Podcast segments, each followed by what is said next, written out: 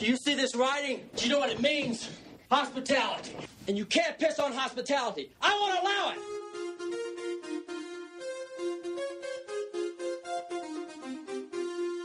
Um, I'm gonna need you to go ahead and come in tomorrow. Give my regards to King Tut, asshole.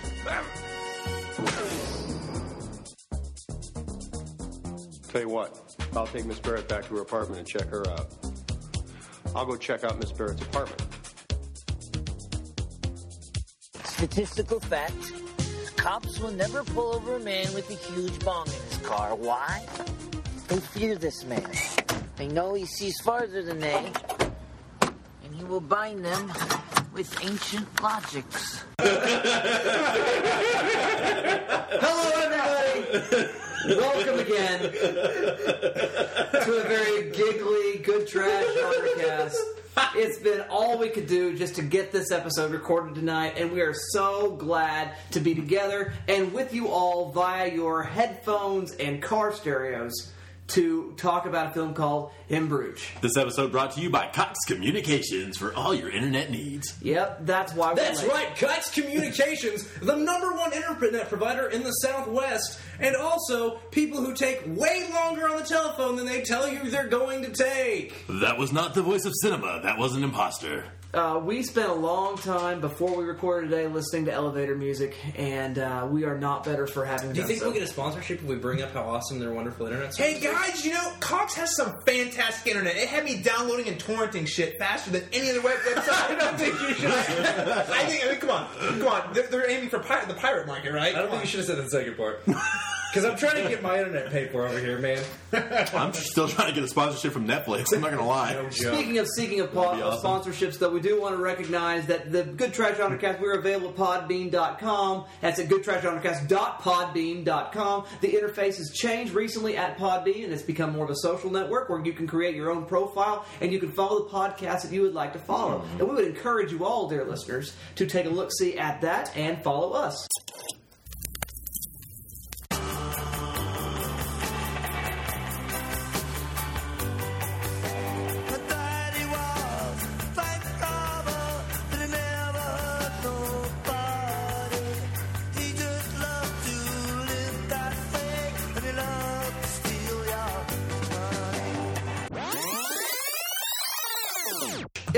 Is the movie of the week, and we are going to be discussing it. We're going to be doing analysis. This is not a review show; it's an analysis show. So we're going to talk about what it means. We're going to break it apart in tiny little pieces and reassemble it and astound you with our intellectual acumen. Therefore, since this is not a review show, we will only keep our reviews very, very quick. We are assuming again that you know the film review shows, of course. Avoid spoilers. There be spoilers ahoy on this show. So we're going to begin with a quick synopsis of the film from the voice of cinema. Our quick thumbs up, thumbs down reviews. But before we can get into our analysis and reviews, we need to do some introductions. First of all, across the table from me to the slightly right, if you would, sir. Don't don't do the mirror. That makes it so much harder. I got to think about it. I am Dalton Stewart, and I don't know if you're aware of this, listener, but an inordinate amount of midgets kill themselves. Straight across the table from me, if you'd introduce yourself. I am Arthur Gordon. I just need to know was it a Chinese lollipop man? And finally, to my left, if you would, sir. Apparently, uh, I'm Caleb Masters, and apparently, dwarves and little boys are often confused for each other. My name is Dustin Sells, and it's like being in a dream to be here with you. to be here with you, gentlemen, tonight. Do you know? Talking, Do you know that you're awake though? I am not sure. Okay, well that's fair enough. I've been running about surrealism lately, so that's a whole nother discussion. Oh, so this was probably fun for you. Moving on, uh, we are going to now get to our analysis. We're going to begin with a synopsis from the voice of the cinema, Mr. Arthur Gordon, if you would, sir. Guilt stricken after a job gone wrong, Hitman Ray and his partner await orders from their ruthless boss in Bruges Belgium the last place in the world Ray wants to be. Thank you so much for that synopsis, Mr. Arthur Gordon. I think we now have a general idea of what's going on. It's a hitman movie. The hitman have done some bad stuff and it's gone kind of bad, and they're hiding out in a place called Bruges. It's in Belgium. Uh, Belgium jokes will ensue. But before we get into all of that, let's begin with our quick thumbs up, thumbs down. Does this film work? If so, why? If not, also why? I begin by asking you, Mr. Caleb Masters, sir. All right, uh, this is definitely a thumbs up. I, I really enjoyed this movie. The movie is fun, darkly humorous. The script is impeccable. It, it's just it's it's clever enough, but not so clever that it's pretentious, which is something some of Martin McDowell's other movies might have done later. Um, but uh, otherwise, your dirty Kill mouth. yourself. so, uh, but yeah, this was fun. Uh, the acting was great. I, I, I'm a big fan of seeing the Irish actors. We don't really get to see them too often, honestly. You really think, what's his uh, what's his name? Gleeson. Uh, Brendan Gleeson. Brendan Gleeson. Gleeson. The man, the myth. Mad Eye Moody. I freaking yeah, exactly. Mad Eye, you know, Mad Eye Moody and Voldemort come face to face uh, before one of them has, doesn't have a nose and one of them loses an eye. I thought it was kind of cool. So uh, any, anyway, I, yeah, I, I love seeing that guy because he, he he he doesn't pop up in a lot, but when I see him, I'm like. Yes, I, this is the he's like, he's like one of the definitive Irish actors out there for me.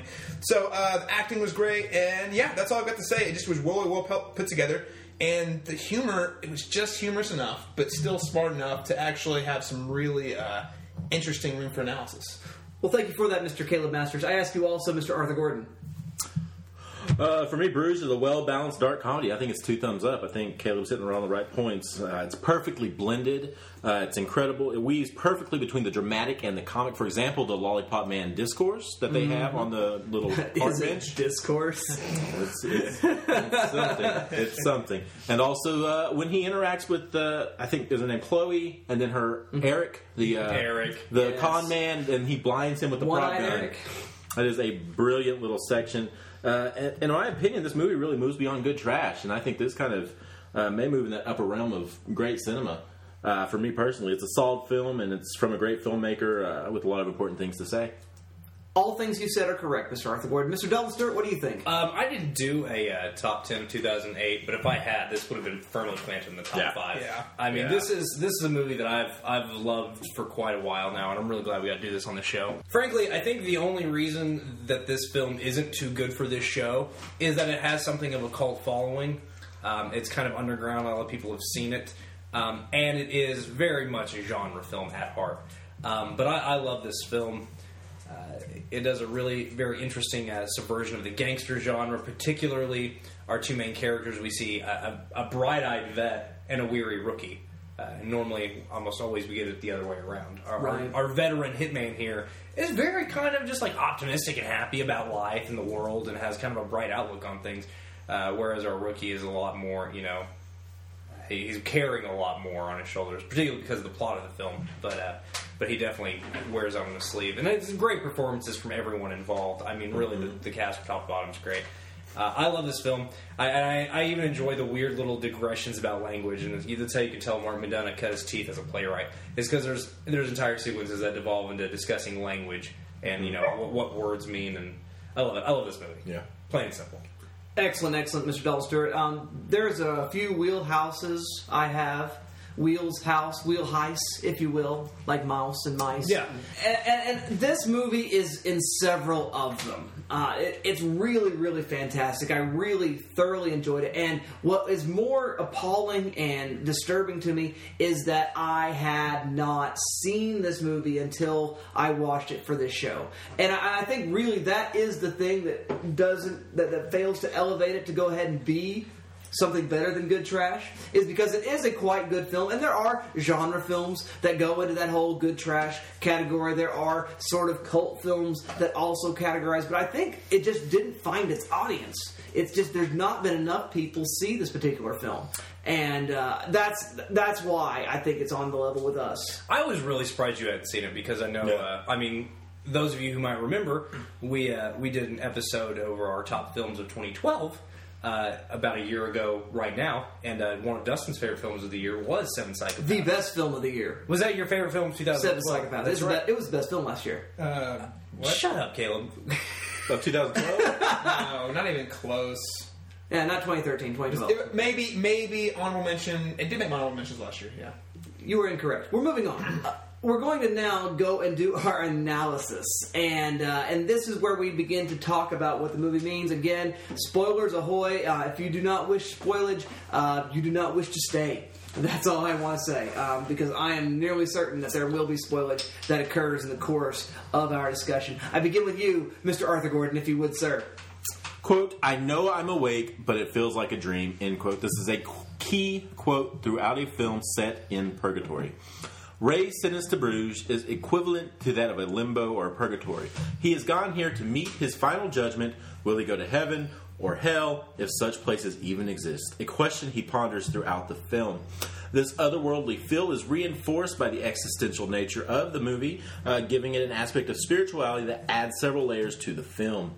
Deep down, Ray seems to know that he is awaiting judgment, no matter how much Ken or even Ray himself tries to convince himself otherwise. Harry um, is convinced. Uh, Harry is played by Ralph Fiennes and is our crime lord, setting the hits kind of guy. Uh, he's convinced that Ray has committed an unforgivable sin in killing a small child. Uh, and in following uh, these themes, we begin to see a reversal of the God Satan dynamic. Here, Harry is very much a godlike presence. He at times seems omniscient. He has the fear and respect of his workers, and he also brings final judgment and condemnation with his word. However, Harry is without grace. On the flip side, Ken falls into the role of Satan. He stands as a guide for Ray, telling him what to do and when to do it. Though his advice isn't the most morally acceptable route, Ken serves as a hitman mentor. When asked about heaven or hell, Ken suggests that neither exists and that he lives by his own moral code, not one deemed appropriate by men. Ken also displays grace and mercy, something Satan is not typically known for. And this picture of Ken and Harry as God and Satan is finally cemented and made real when the two meet eye to eye and have a discussion about the fate of Ray in a very Jobian type uh, Yeah. discourse. In our association of Ray, we begin to see things that many times throughout the early part of the film, Ray is very childlike. He is both temperamental and inquisitive. Through his adventure, he meets many other travelers in Bruges, and he meets overweight tourists who probably can't pass through the narrow staircase. He meets a dwarf. Whoa, whoa, whoa, whoa! You don't want to go up there. It's really narrow. What are you trying to say? Uh, you know, you. I mean, we-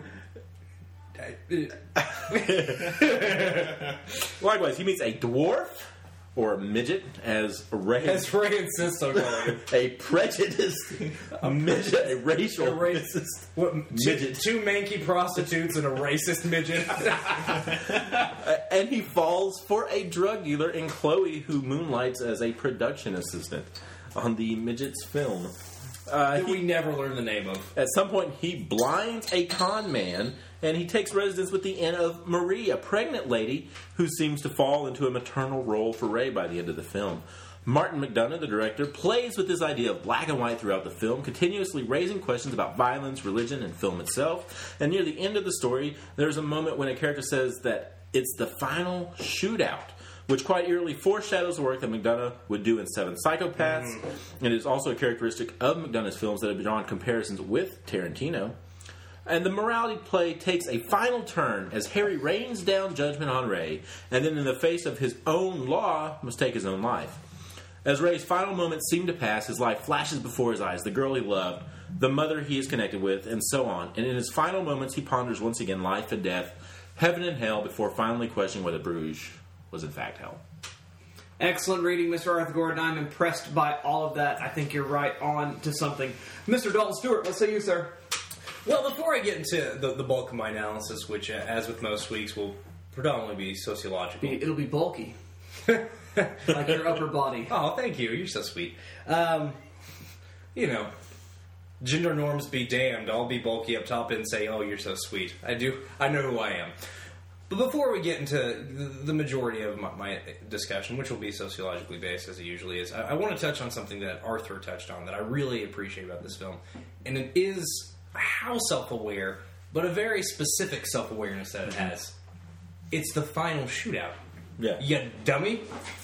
Don't be stupid. It's the final, shootout. And it's something that again McDonagh will address in his, his Because it knows it's a Western. exactly. It will knows it's a gangster film. It knows, that this is, and not only does it know that it's a film with a shootout, the characters expect other characters to know what kind of film they're in. Oh yeah. Get it together. It's the final shootout. What are you doing? The actors are supposed to be in their places, lady. And that's a thing that I find very interesting about this film. That it has that self awareness. It's very coy about it. Uh, and yet is very direct about it at the same time. And that's that's something I find very uh, revelatory about this film. It's it's much more coy about its self awareness than say something like Scream uh, or or The Cabin in the Woods. Um, but it's but it's also very direct and very pointed, particularly in that moment. Uh, but what I really want to talk about is the idea of subcultures. Uh, in, in sociological study, a subculture is, is any group that has really its own rules that deviate from the society at large that lives within. In this case, we're looking at gangsters, particular, particularly London gangsters, who really have their very own set of their own set of morals, their own set of uh, of logic, their own set of norms, mores, the, the, the things that they do. There is a way that things are done that are completely different from probably the way that most Londoners do things.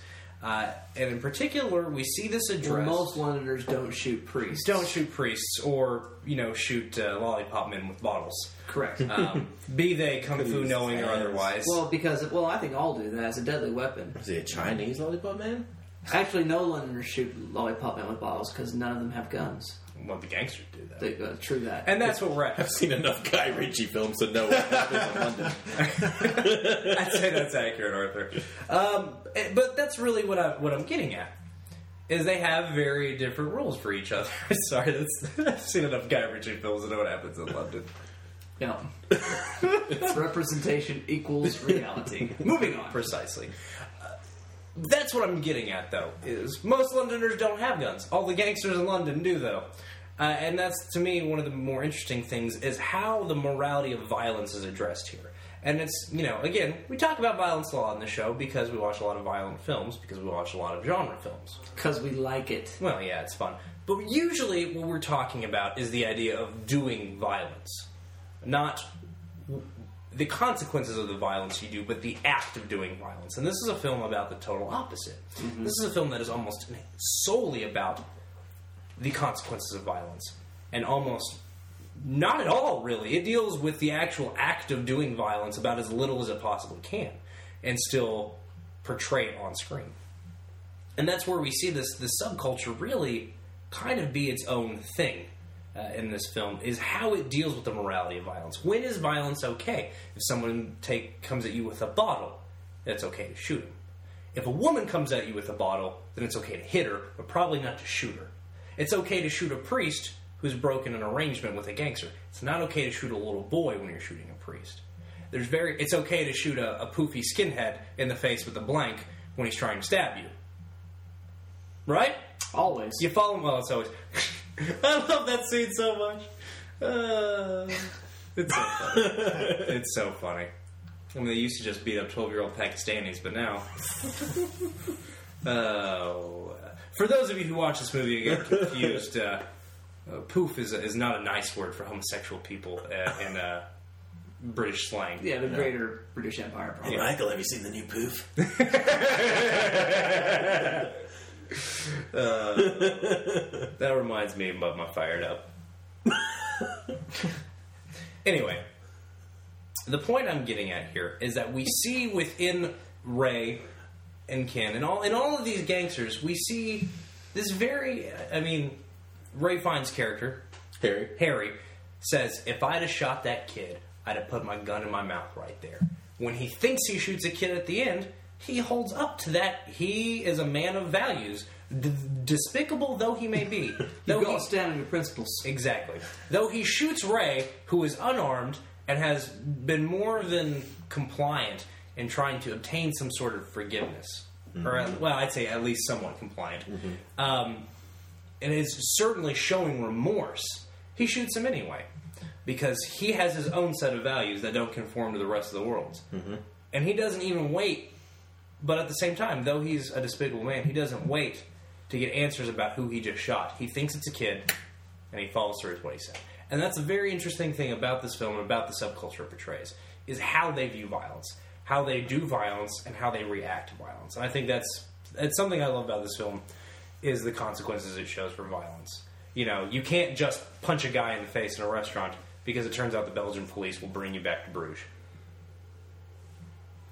Excellent, excellent. And that particular scene, I think, is exactly what you're talking about, where it's not even resting on the violence. He's uh, Colin Farrell says that uh, it, it was a hyper violent moment, right? Followed by a very other quickly hyper violent moment. Uh, and, but it's not very long on screen. No, not very long on screen at all. But the consequences is a major callback in the film because all he did is a one and done punch on him and her in that particular scene. And yet, it becomes basically the entire driving uh, action for the third act of this film. Correct. So I, I think you're right on in your reading, sir. Well, thank you. Well, and again, Eric, also, the violence he does to Eric becomes another driving force of the final act of this film. He doesn't just get away with blinding Eric because now Eric holds a grudge towards him. It doesn't Mhm. just end with his victory. There is consequences. Yeah. There are consequences for his actions, and I think that is something a lot of genre films fail to address. And I think that's something I like about McDonagh's work is that it it chooses to go that route. He, he, he clearly he is a fan of genre film. I think you can see from his films, No doubt. and he chooses to address something that those films really, I, I think, to their detriment, ignore too often. So that's that's uh, and that's something I appreciate about this film, and that's kind of why I, I went down the road with subcultures that I did. Because I mean, you can't talk about gangsters without talking about their very unique perspective on violence. I think. No doubt, no doubt at all. Thank you, Mr. Stewart. Mr. Caleb Masters, what say you, sir? Well, me and Arthur had really similar readings. Although, in my reading, it was the opposite. Harry was the devil and Ken was God. So, it just depends on your view of God, I guess. Uh, well, take us down that. I- I'd like to hear you want to take that. okay? Now, now my, my, my thought is Harry is judge, jury, and executioner, right? He makes the rules and he says what goes. Um, so in that instance, I kind of I saw where you were coming from. Well, this is this is a guy who's consistent. However, um, I, I found Ken, uh, although albeit he is a hitman, he is constantly in the movie calling to uh, Christ, grace, uh, redemption, redemptive characteristics. Uh, he is trying to get Ray out of there because he wants him to have a second chance. Uh, you know, so I, I was looking at it as a, a as Ken is is more of a Christ figure, albeit flawed. He's more of a Christ figure because he's trying to say, "Hey, this kid's got a chance to make it out. He can still he can still have a good life." He says that multiple times when he's talking to Harry. He's like, "Why are we taking this chance away?" So for me, I was looking at it uh, as Harry was more of a devil type. He said he is he is the law. He is says these are the rules. We have to stick by it, and I don't care what you say. There's no room for error. It's cold, cut, and calculated. I am the law. Swear to me. The other thing, the other way I was wanting to read this uh, before I went my way was that Harry represented the old covenant, and Ken would represent the new covenant. New covenant. More I- on later. So. Yeah, well, that's totally fair reading. That's kind of Yeah. what I was getting at too. Yeah. Um, and, but, but I do I do think though the fact that Ken is this re- he is a re- he is a character who sacrifices his own life, not even to actually save. I keep forgetting Colin Farrell's name. Ray. Not only to save Ray, but just to have the chance to save Ray. You know what I mean? So he was willing to lay down his life for his for uh, a younger person that he cared a lot about. There's so you could say, you could say, self-sacrificial- yeah, you so you could say he died so that you know Ray could have some hope. Basically, uh, so I saw it more as a, I mean, flawed, yes. However, definitely more of a, a of a Christ character. That's a great moment you're talking about that interjects some like harsh realism into a moment of serious filmic surrealism.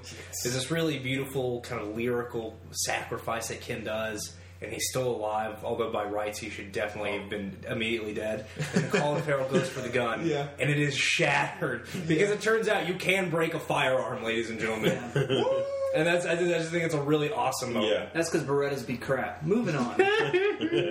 So my reading, this is more of uh, a tale of redemption uh, for Ray. Now, the, now the thing is, the movie ends. We don't really know if he's got that redemption because he's he's left qu- asking himself all these questions. However, I think he's going down the path. He never made a finite choice, though, and we'll, we, we'll never know how that turned out. But he leaves a train and he gets sucked back. He keeps getting pulled back to his sin, and he is his his uh, ultimate evil is not even that he killed a child. That is, I mean, that is his evil, his his mistake. But his the thing that he has to let go of to be uh, redeemed and have a new life is to let go of the fact the fact that he killed the kid. It wasn't that he killed the kid; it's that he is guilt stricken because of it, and he can't let that go. Well, and that to me that, that kind of feeds back to my analysis because one of the things I thought about when I thought about subcultures is this resistance to accepting personal responsibility, this resistance to even thinking about the possibility of redemption, and that's something I find interesting. Is in the final moments, Ray realizes that he wants to live, Yeah. that he wants to not die, that Mm-hmm. he has chosen to live. That, and to me, that's a big character growth. Right. Not that maybe he doesn't even, maybe he still dies, but the idea that he wants to not. But, but yeah, in his, in his final moments, though, he actually decides that he does want to live. Exactly, and I think It's that's, kind of like calling out for mercy almost. Well, and it's, it's and, and it's it's the po- point in the film where I think Ray finally does distance himself from the subculture that he is so part of, and chooses to be like, oh, hey, I can join the rest of the world, and you know maybe uh, be a normal person. Right. So ultimately, at the end, I think that's a good point that he is. Uh, this is a redemption story, uh, and you know, I, you know, there's there's Christ allegories all over this thing. I mean, you, there's literally scenes in which they specifically talk about the story. So I think it's Oh yeah, the religious imagery is, is, is everywhere. So, I, I- so I'm saying you can't get around it, and that's why for me, I, I saw it though. Uh, you know, flip flop from what you were saying. Yeah, You know, you yeah. know, uh, Harry is is you broke a law, you're going to be punished. You know, I, which I guess old covenant works, but you know, it's this very cold, calculating, and careless saying, "I don't care who you are, I don't care what potential you have, I have to kill you, I have to take you down because you failed, and there's no room for second chances." So that's hmm. kind of how I read it. Excellent, excellent, I, and I think you're right on. I think McDonagh's choice of uh, of imagery um, naturally leads one to sort of a ethical, theo-philosophical bit of musing. I, I think that's that's really the only way uh, you can go with the film because I think that's part of where the uh, the visual choices, the location choices of Bruges uh, bring us. Is that we have to begin to think in these kind of ethical, uh, again, theo-philosophical. Categories, and that, that's that. So that's part of the analysis I would want to bring as well. And I really want to talk more about ethics and justice. Uh, more than anything else, because I, I think, it- again, it's tied into everything that we're all saying. We're all saying very, very similar things, uh, I think, right now about this movie, because it really is on the nose uh, with uh, the message. It seems that the screenwriting and uh, the uh, just the realization of the film tends to bring about is this. I, I really watched this movie, and it felt to me like Tree of Life for normal people. now, stay with me. Tree of Life begins with this statement There are two ways to walk in this world there is the way of man, and then there is the way of grace. The way of nature. The way of na- oh, I know because that film's burned into my mind for all You're the right, you're right. the way of nature and the way of grace. Now, it seems to me nature is something more like what you guys were talking about, old covenant or law or, uh, you know, sort of some sort of legalism um, in, in, in the value system of the world, in that there, for every action, there must be equal and opposite reactions, that the equation always has to balance. Harry is a character who must always balance the equation. And for most of the film, Ray is also that same sort of character. The equation must balance. He has done a terrible thing. There is no restitution. There is no retribution. There is no way that that equation can be balanced except for by his own death, right? Uh, which is a hellish sort of imagery, uh, just to begin with, anyway. Uh, then we have Ken's character, and Ken's character seems to take uh, a, a, a much more open, a much more negotiable, a much more relational approach to justice, ethics, paying costs, and moralities. I think the real key scenes in this film we haven't talked about them yet are those scenes with the uh, ticket teller at the at the tower when he goes in and he wants to get in for five euros. He's only got four ninety, and the guy will not take four When the typically the tower is going to be open till seven, but it's not open today, and he's not going to let these guys in. What does Harry do? He beats him to death with a pistol. Oh, well, Joe Pesci and Goodfellas. Uh, very much so. Because why, why shoot a man when you have a pistol, when you can beat him to death with a pistol? And it, it, it's it, it's sort of this comeuppance moment, and it's this idea of you're getting what you deserve because you wouldn't give anybody any extra lines. So what what's going on here? Are we are we are we really keeping scores and keeping tallies and counts of good marks and bad marks, or, or do we really want to walk in this slightly different idea of there may be some forgiveness, there may be some sense of giving somebody a pass, and I think really that's the ethical quandary of grace. I don't really think this is a theological text per se, but I think it's interrogating one of the great scandals of the Christian theological heritage, which is that grace means folks get a pass. And do people who kill children get a pass?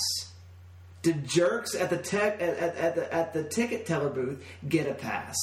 Does somebody like Ken get a pass for defying his boss for the sake of somebody else? That's really the questions being asked. Is it okay in any circumstance for anybody to get a pass? Because I think the film might be suggesting that if anyone can be forgiven, therefore perhaps everyone can be forgiven. And that maybe the scorekeeping sort of cycle of violence system is, as Maria says, you guys are just crazy. Why don't you put up your guns and go home?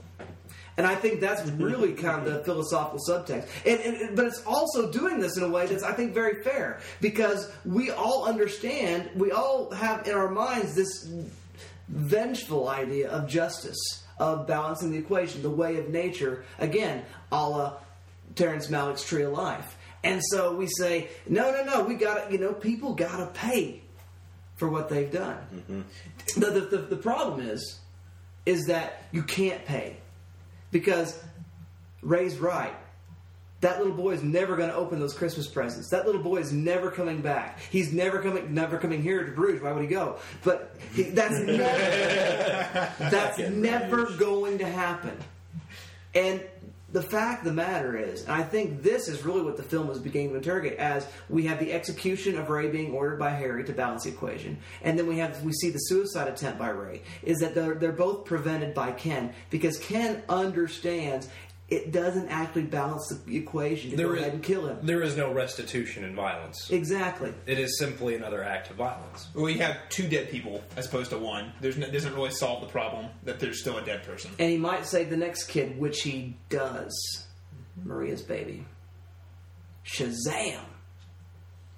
That's what's beautiful in this movie, is that there is this notion that even though we struggle with the notion of some of of forgiveness of allowing a pass for everybody no matter what they do which is a really really appalling concept of christianity.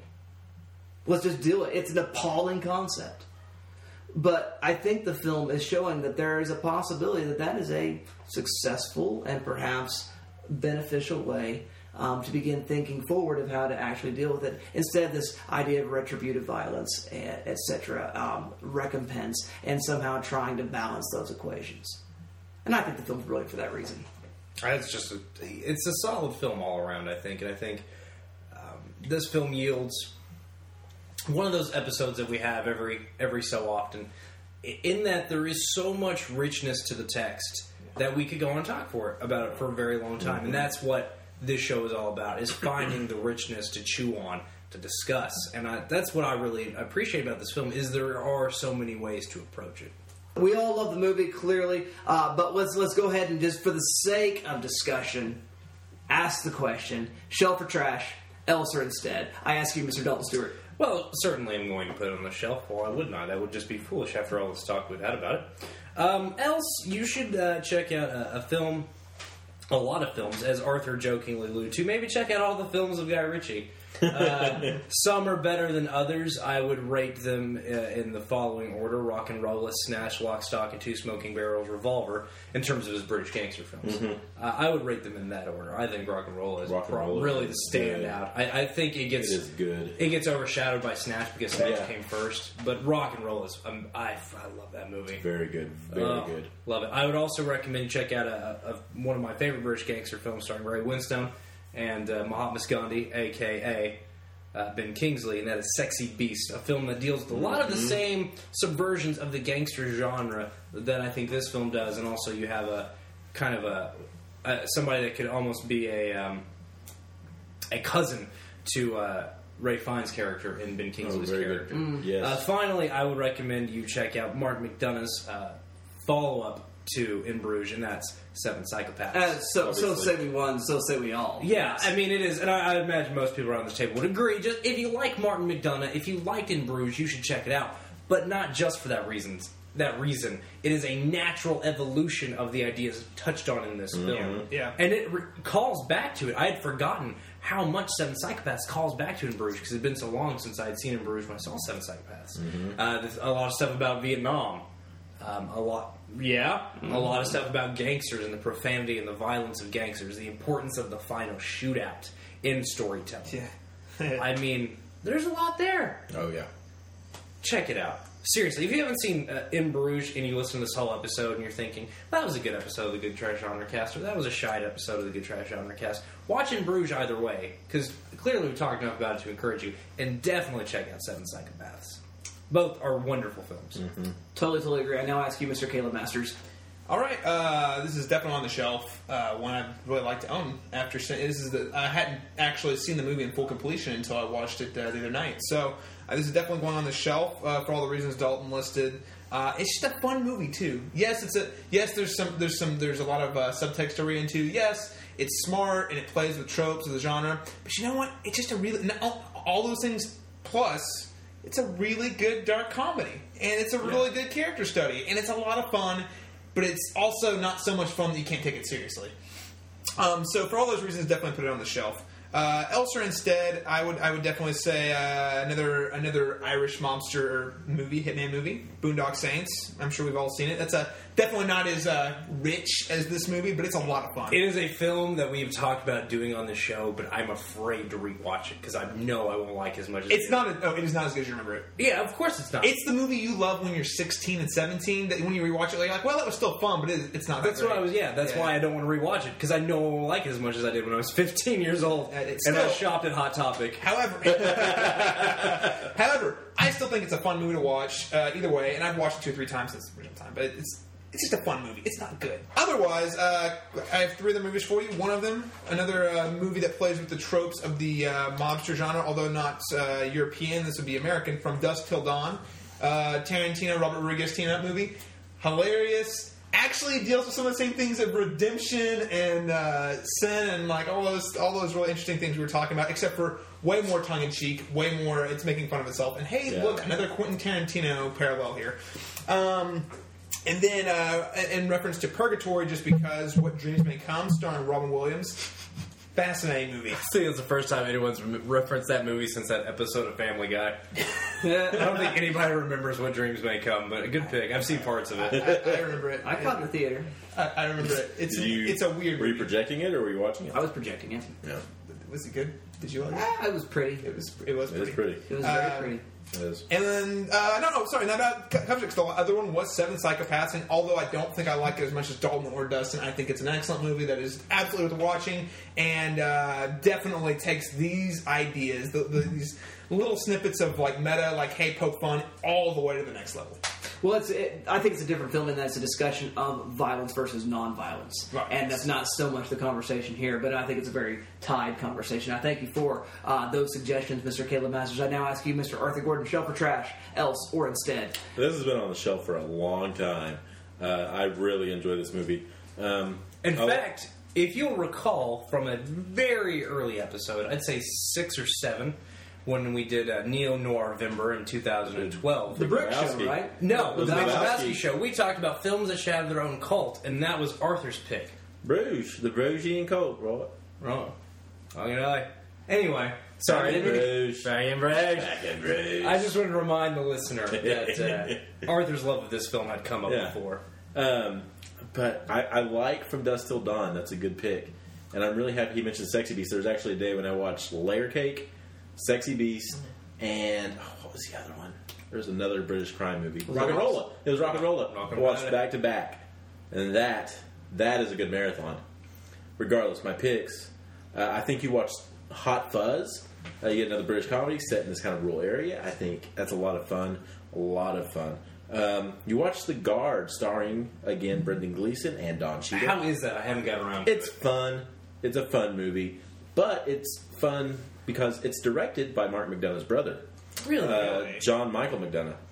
And then, just for fun, you watch the Fright Night remake because Colin Farrell is having a blast in that movie, and it is fun to watch. I think.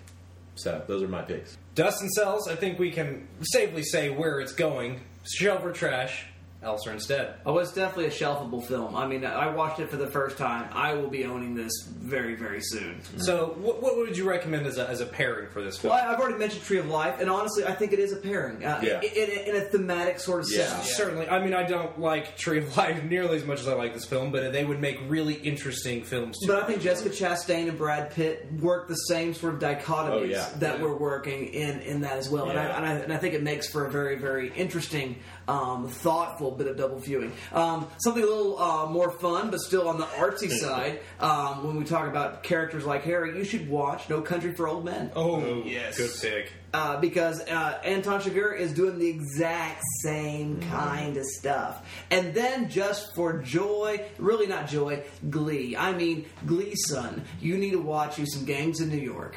And Yes, I thought way- about that. Yes, for that very sole reason. Irish moms, New York, early times, fun times, crazy performance, crazy performances all the way around, and uh, just love me some of that movie. Yeah, Scorsese allowed a lot of scene chewing to happen in that film. Hey, Daniel Day Lewis. Whoopsie daisy! Need I say more? It was all wonderful and awesome, and I love it so much. but moving on. Uh, so those are my recommendations. We're going to move on now and play our game for the day, and we're going to talk about cinematic locales in which we would not wish to await our deaths. So, what would be your Bruges a la Ray? Now, not a la Ken, because like Ken, myself, I would have loved to have spent the last two weeks of my life in Bruges. That'd have been pretty nice, actually. Yeah, I'm, not, I'm not complaining about that Yeah. at all. But there are places, there are situations in film that are less than shining. And so that lack of shininess is what we want to discuss. Those that would be not quite hell, but limbo esque, first ring esque locales. I ask you, Mr. Arthur Gordon. Uh, the first one, I've got to say Tatooine. I hate deserts. I hate that sand. I hate that kind of climate and the heat and that nonsense. It gets in everything. I'm a Coruscant kind of guy, so I'm going to say Tatooine is on my list. Uh, New York City, as seen in Planets of the Apes, the original or the remake, either or. Yeah, I don't want to be ruled over as a slave to uh, evolved apes. And finally, the Overlook Hotel, with or without the Torrance family, because I hate being cooped up in Now, a is place. that the Overlook Hotel of The Shining or the Overlook Hotel of Room 237? Oh, The Shining. Just Just being snowed in to a place that big with nothing to do Not would drive me However, crazy. however, the actual Stanley Hotel No, I, yeah, I would love to go Essex to Colorado. Park is, is, a, Yeah. ver- is a lovely Oh, place. I would love to go there. I've been, and it, it is. It's. I don't know if I'd want to be snowed in. Oh no, it'd be okay to be snowed in there. Would They- it Yeah, it would. It would be a it would be a very okay Do they have place. skee ball? They have pool, lots of pool, I'll take it. billiards for those of you um, on other parts of the world. Thank you, Mr. Arthur Gordon, for that. Mr. Dalton Stewart, what do you have to say, sir? Well, I've got a couple of picks. I I thought about a couple. And um, we'll go ahead and start with my TV picks, and then we'll move on from there if you're all right with that. Um, I, I would say the Philadelphia of It's Always Sunny in Philadelphia. I, I, you know, as much as I enjoy watching the shenanigans of the gang, God, oh God, do I not want to be involved with those people or the place they live. Uh, See also other East Coast industrial East Coast cities, the Baltimore of the Wire, because that's a terribly depressing place, especially in season three. Yeah, no joke. Uh, we'll, we'll move on. Um, I also picked New York, but I picked the New York of Taxi Driver. Oh. Definitely a film that would make a good pairing with this film. Uh, two very Catholic films. Uh, but God, do I not want to be in that in that New York ever? I just because first of all, you need to listen to Travis Bickle narrate about how shitty everything is all the time, all the time. That's all you're hearing is Travis Bickle blabble on. I don't want to listen to that. That's depressing. See also my other pick, the Florida of Spring Breakers. I don't want to listen to James Franco prattle on about his shorts in every color. You, you don't want to hear Britney Spears just played on the piano? Yeah, I do kind of want to hear that. That's kind of awesome. Yeah. Scarface on repeat? That would get old, man. Uh, finally, finally, I have a cheat. We're breaking the Fin- Fincher rule. Crack a bottle. I don't know if are we still drinking when I break the Fincher rule. Fincher rule. I don't know. Sure. Clearly, you should be doing slurry. He's been breaking the Fincher rule. The Fincher rule. The French The French rule. That's a whole other game. Yeah, I'm going to break uh, the rule in which I'm not allowed to mention my the films of my favorite filmmaker, David Fincher, in our games, and I'm going to say I don't. I think probably more than all of these, I don't want to spend any time in the Harvard of the social network, and I'm cheating because I find it to be such a good doubt. answer because that is just a place populated by assholes. just really awful people. Just really not good people to be around. Thank you for that suggestion, Mr. Caleb Masters. Your cinematic hells. Okay, well, I, like Dalton, I'm going to start with TV number one. I only have one TV pick, and that's Westeros. You people watch Game of Thrones? Oh god. No. Yeah, no, no, fantasy, fantasy. Okay, you think fantasy means escape to happy places and things? No, no, no. Game of Thrones, you die. If you're a good person, guess what? You die. You're a bad person, you die. You live in the middle, you live a little longer. So yeah. So Caleb, let me ask you something. What's what's the worst hell? North of the wall, the the frozen tundra of north of the wall, or the political debauchery of south of the wall? It's pretty tough. Um, I would I would probably be more of a Tyrion Littlefinger character would have fun with the politics. So I'm going to say north of the wall because there's freaking zombie things. Ice it's zombies. freezing cold. There's ice zombies and it's cold. I hate the cold. So yes, it's all hell. Um, moving on, uh, the Death Star trash compactor. I think that'd be pretty pretty terrifying place to, to be stuck just to be stuck in. Well, it's got that eyeball. And there's an eyeball in there, and then it just pops out, and then you never see it again. Three Yeah. POs bitching. Yeah, seriously. Oh my gosh. I can't hear you, Master Luke. Yeah, I mean, come on. Um, uh, number three, Stratton Oakmont from the offices of Jordan Belfort from the recent The Wolf of Wall Street. Oh, Holy crap. There's so much cocaine, dirty hooker, clean hooker. I don't care. There's just too much of everything in that office.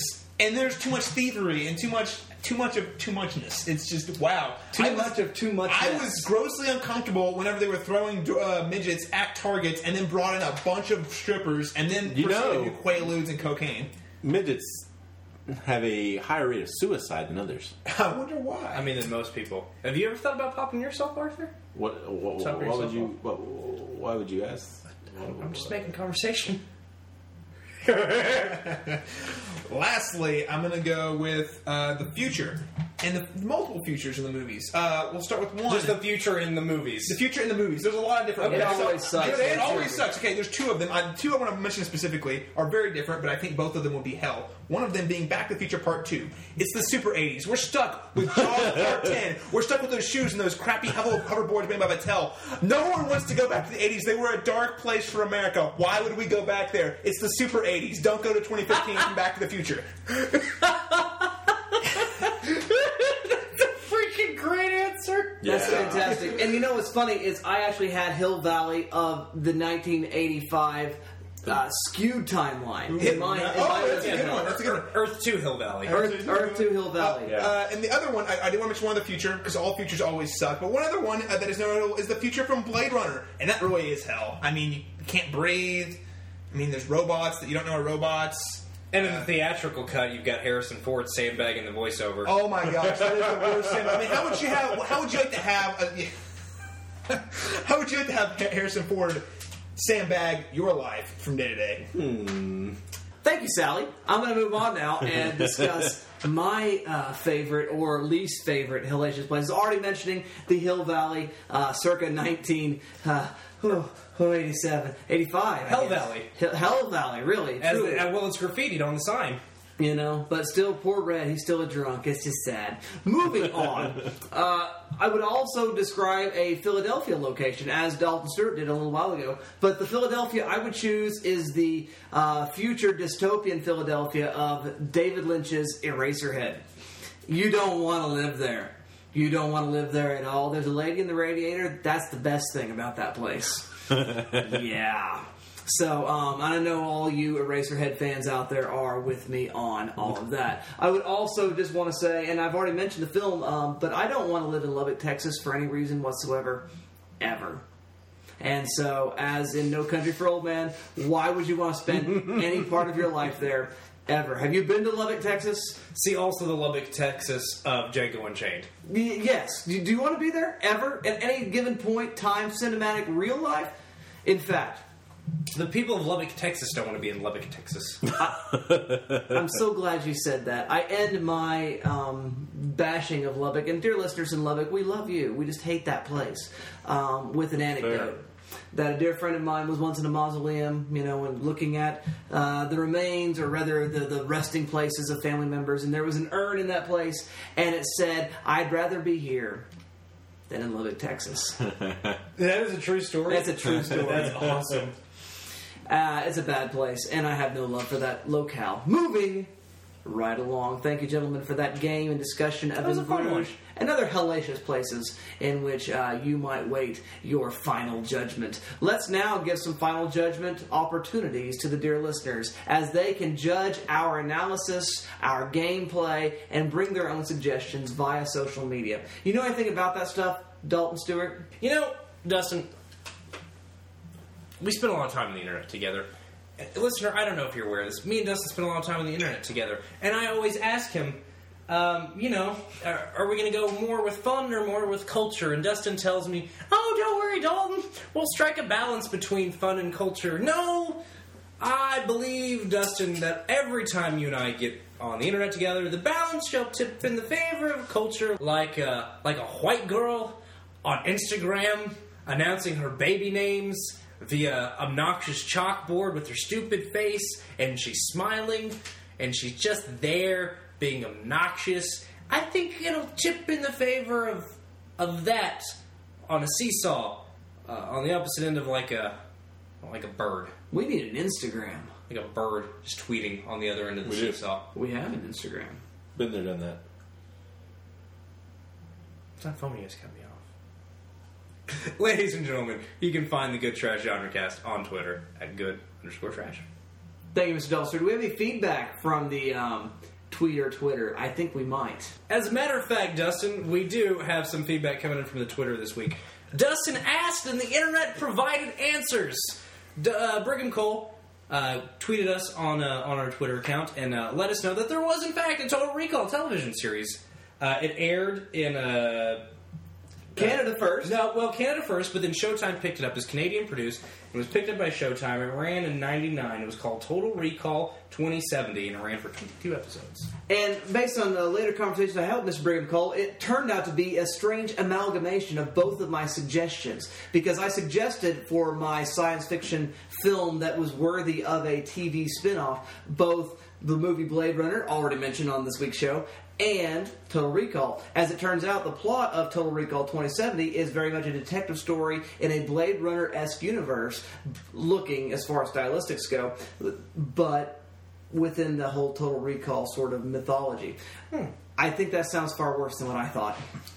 Yeah, that's unfortunate. But maybe it's awesome. Who knows? Um, also, uh, at Brad Lepperson. L. Epperson. L. Epperson. Brad L. Epperson. he doesn't have leprosy. Which reads as. I, you know, it's funny because I know who Brad Lepperson is.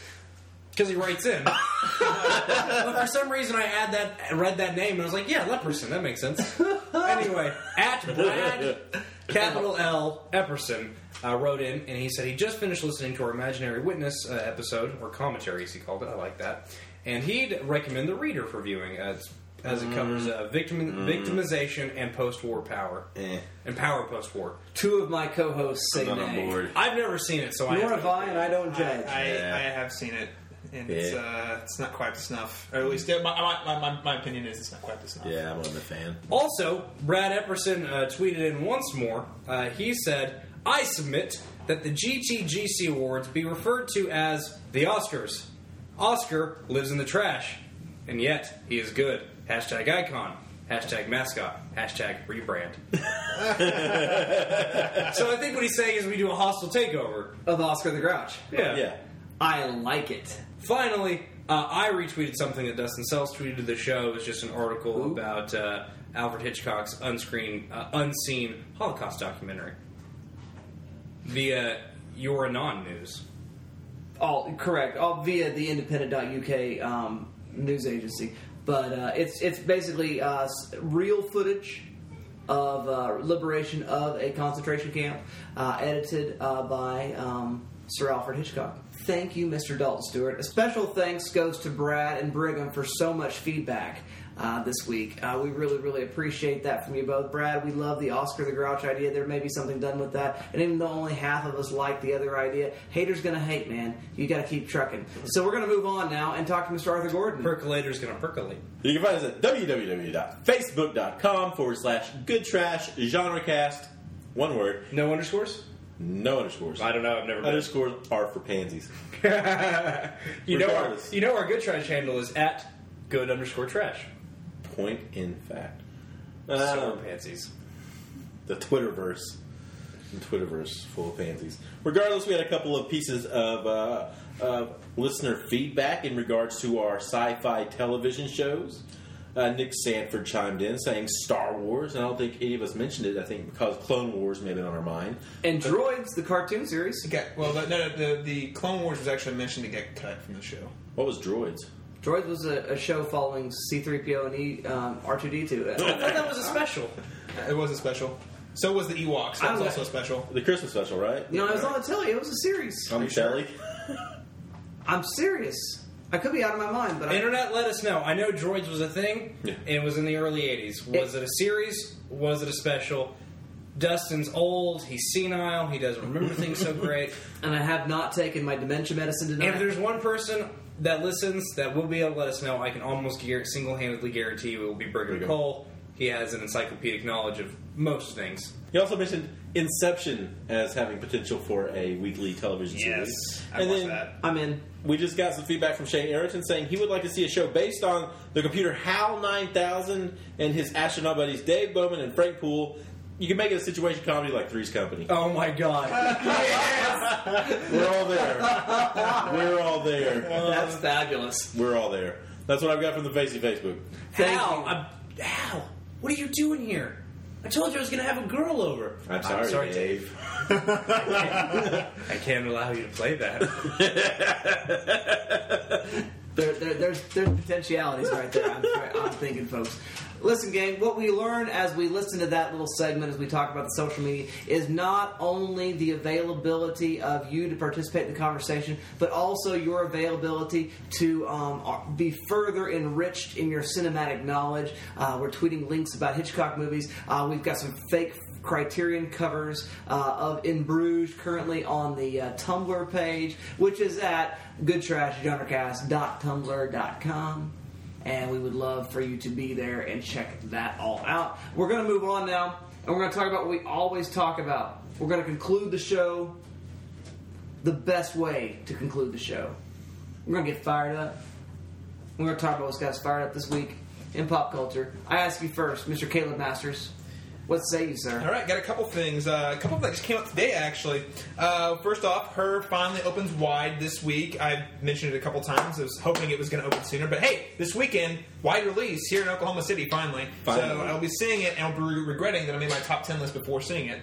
Uh, secondly, I discovered this movie called this independent movie called The Knights of Badassdom. Okay, it is a movie about larpers starring Summer Glau and Peter Dinklage. and also that one guy from True Blood. Did it finally Exactly. get distribution? Uh, February 22nd, I think. I believe Excellent. February next month. It's going to be on demand. I knew it had a hard time finding distribution. I, I had no idea it existed until today. I mean, I, I think I might have heard the name somewhere. Uh, Tagline is something like there. Tis going to be medieval up in here. Yes. I want to say it's they wrapped production in probably mid 2012, late 2012. Oh, wow. Yeah, they had a year. really hard time finding uh, distribution. so it'll be on demand uh, Excellent. next month. Check the uh, fact check. I think it's the 22nd, but double check. I know it's sometime in February. excellent. Uh, related segue, Peter Dinklage, Game of Thrones breaking with w- within the time we have started recording the show. They announced the premiere date of Game of Thrones season four, April sixth, two thousand and fourteen. Who's stoked about this season?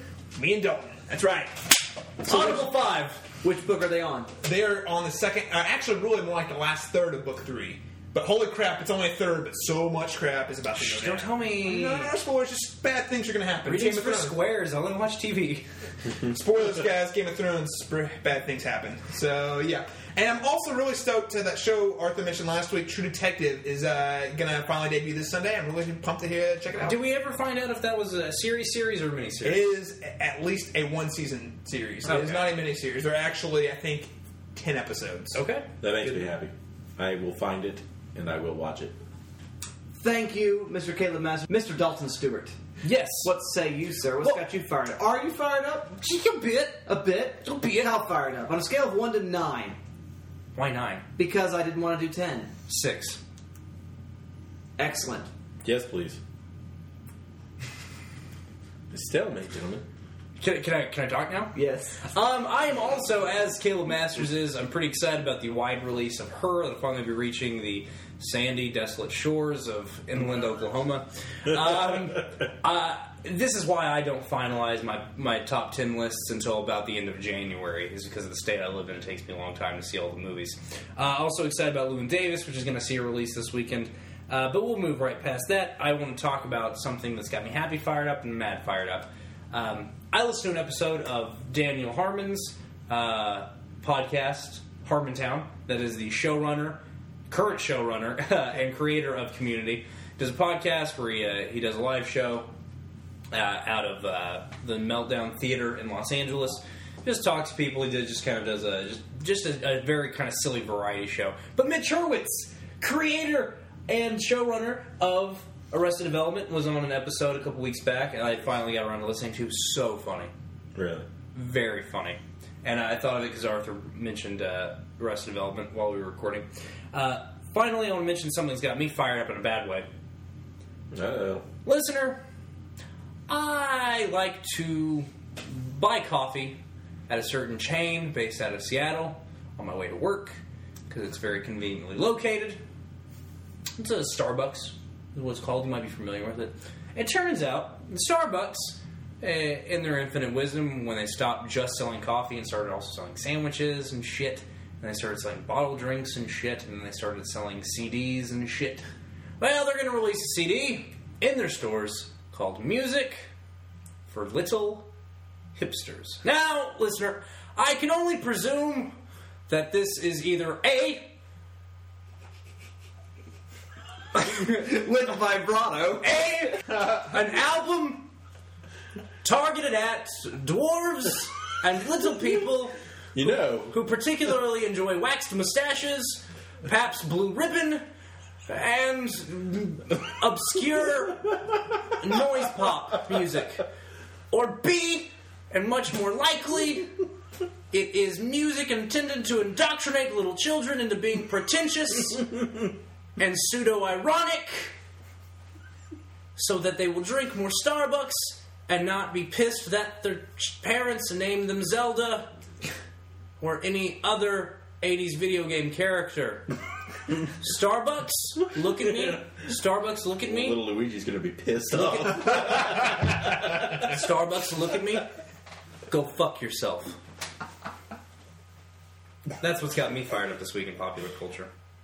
Thank you so much for that, Dalton Stewart. I love how you sugarcoat your analysis, and it's always a wonderful thing. Mr. Arthur Gordon, are you fired up this week? Sure. Um, That is less than enthusiastic. I don't even know anymore. Okay, on a scale of 1 to 8, 18, how fired up are you this week? A scale of 1 to 1 8 to 818? to, to, to 18. Okay. 11.23. Uh, this week I saw Frozen, Disney's latest Disney princess film, which I thought was very good.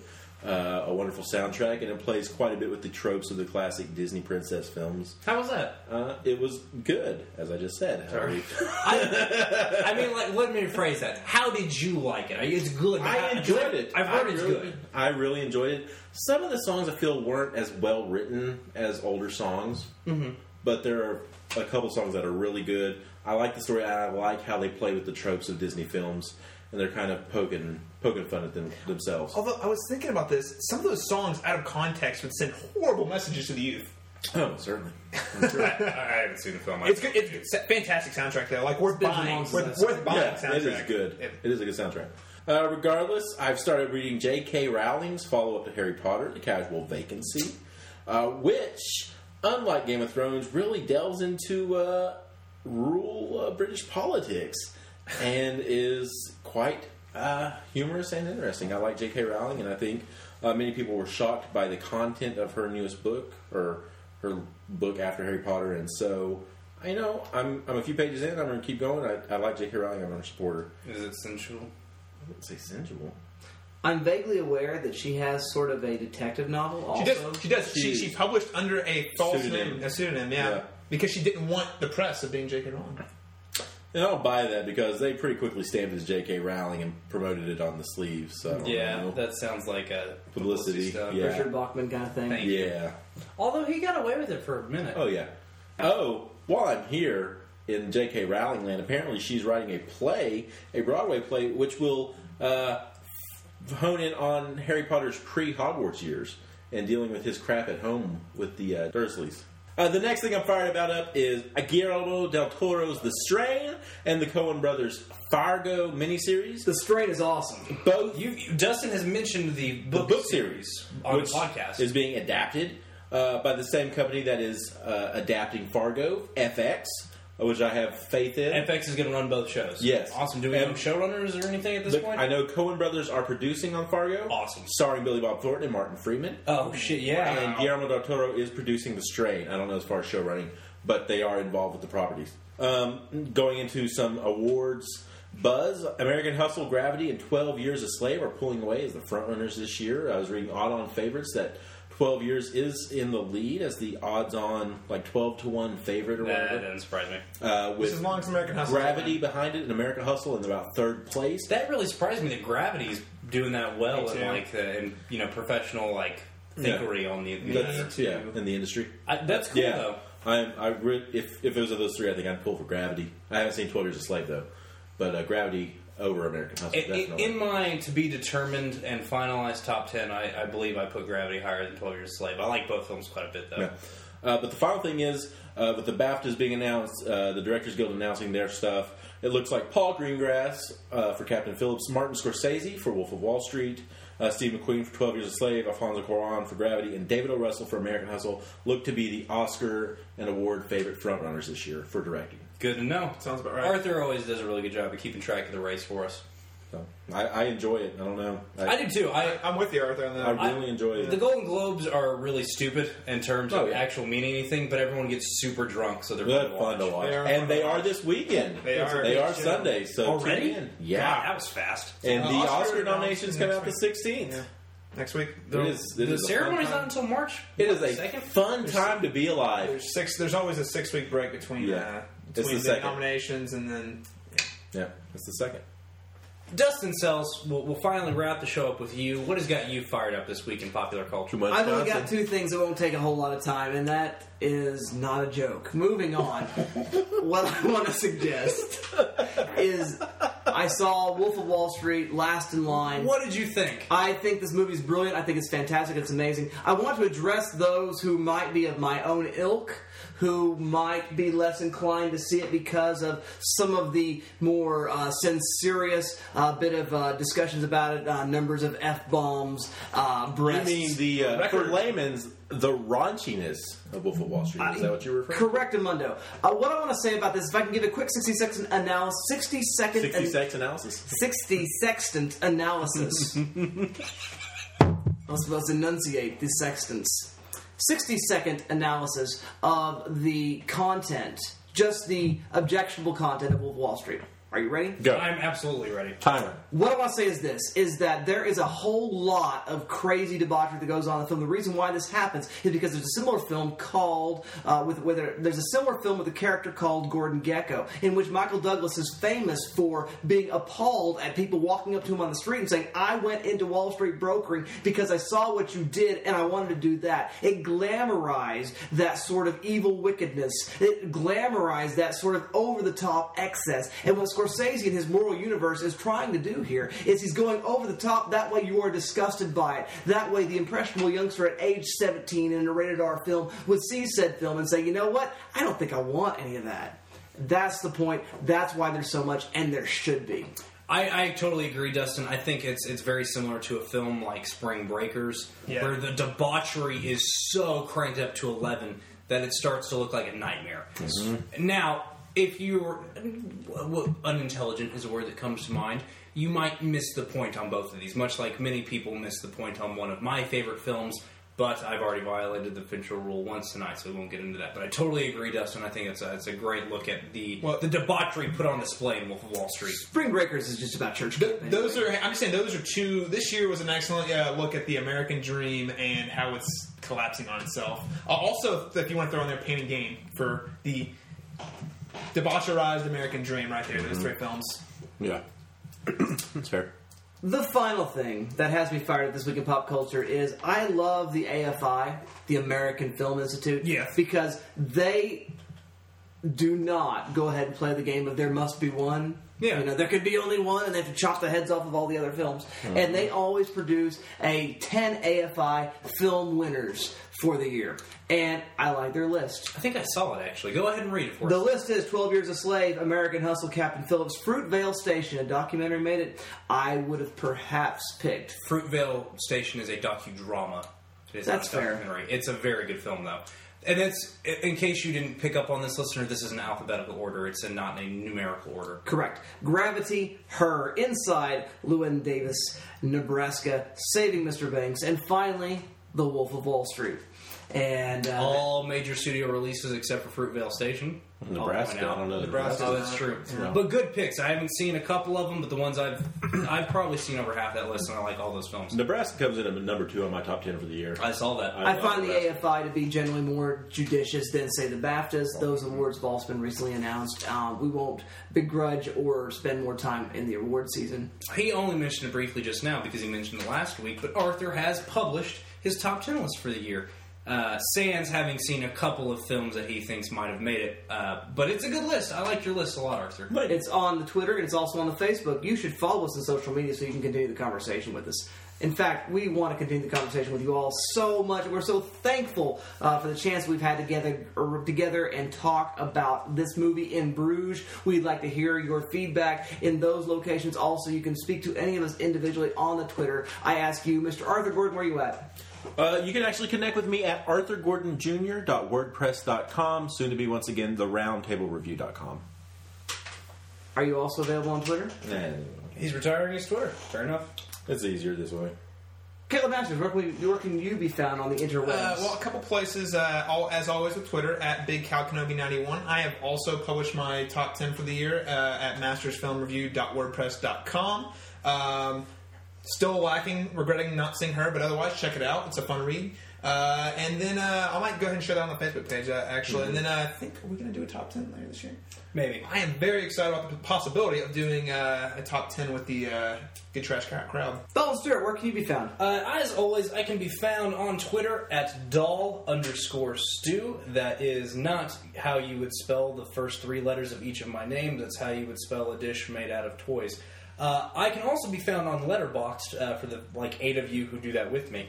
Uh, but I'm on there if you want to check it out. I have actually got a tentative top five films, top ten films rather, of 2013. I've published. I haven't uh, finalized it, but it is available for the uh, for public viewing. If you want to look at what my, my current list is, I've also got a top 15 of 2012, and I did a top five of 99 because of a show we did on this show. Mm, yeah, So- yeah, yeah. Yeah. The Office Space. The Office. Yeah. We did, yeah, we did our top five films of '99 because that's what we decided sounded like a good idea to talk Yeah. about. Um, I really love '99. I don't know if you guys It was know a good year. me. It's a great year in film. Good year. So um, get on Letterboxd, guys. I know I've mentioned it a few times on this show, but it's a lot of fun.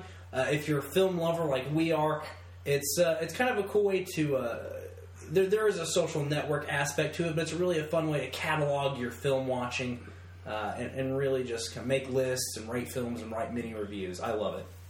Dustin Sells, where can the good listener get in touch with you on the interweb?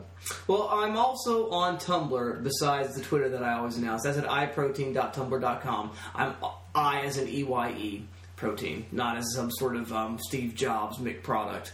Um, moving on, um, I am also on Twitter at Dustin underscore Sells. That's S E L L S, and would love to keep the conversation going with any and all of you, and would always accept gifts. Next week, we're going to be looking at a film that's going to be chosen by one of our co- one of our hosts, my co-host, um, Mr. Dalton Stewart. It's Dalton, my turn again. Dalton, I don't even know what you've picked. I am ready to be shocked, appalled, amazed, and surprised. I haven't. I thought I told you.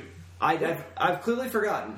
Well, um, I thought about it a little bit, not a whole lot. Um, and I wanted to do a film we've been talking about doing on the show for a little bit, and it's almost too good for the show because it is uh, really considered a kind of a, a hallmark of, of 90s filmmaking and of independent filmmaking. But has such a, a strong cult following and created such a strong uh, cult following for an auteur that I think it still bears uh, talking about on the good trash genre cast proper. So we are going to watch what I like to think of as a combination of Stargate and In Bruges. It's a film from the 90s, but it's also an independent film about people talking. We're going to watch Kevin Smith's Clerks next week. Snoochie Boochies. Snoochie Boochies. Outstanding. Snooch to the dude! Hey, baby. You ever had your ass licked by a fat man in an overcoat? 37. in a row? 37? I'm really excited. It is one of uh, probably my, my all time go to happy films. Like, it's just a film I like to watch.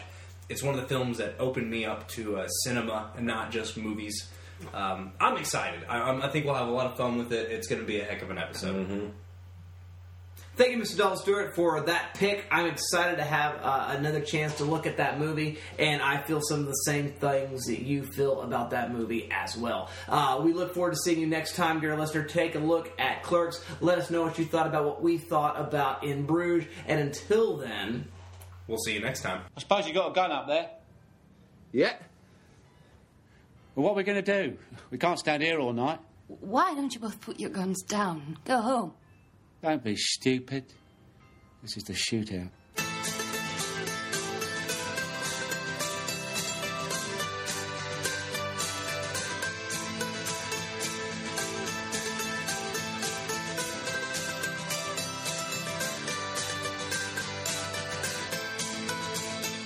The pictures tell the story. This life had many shades.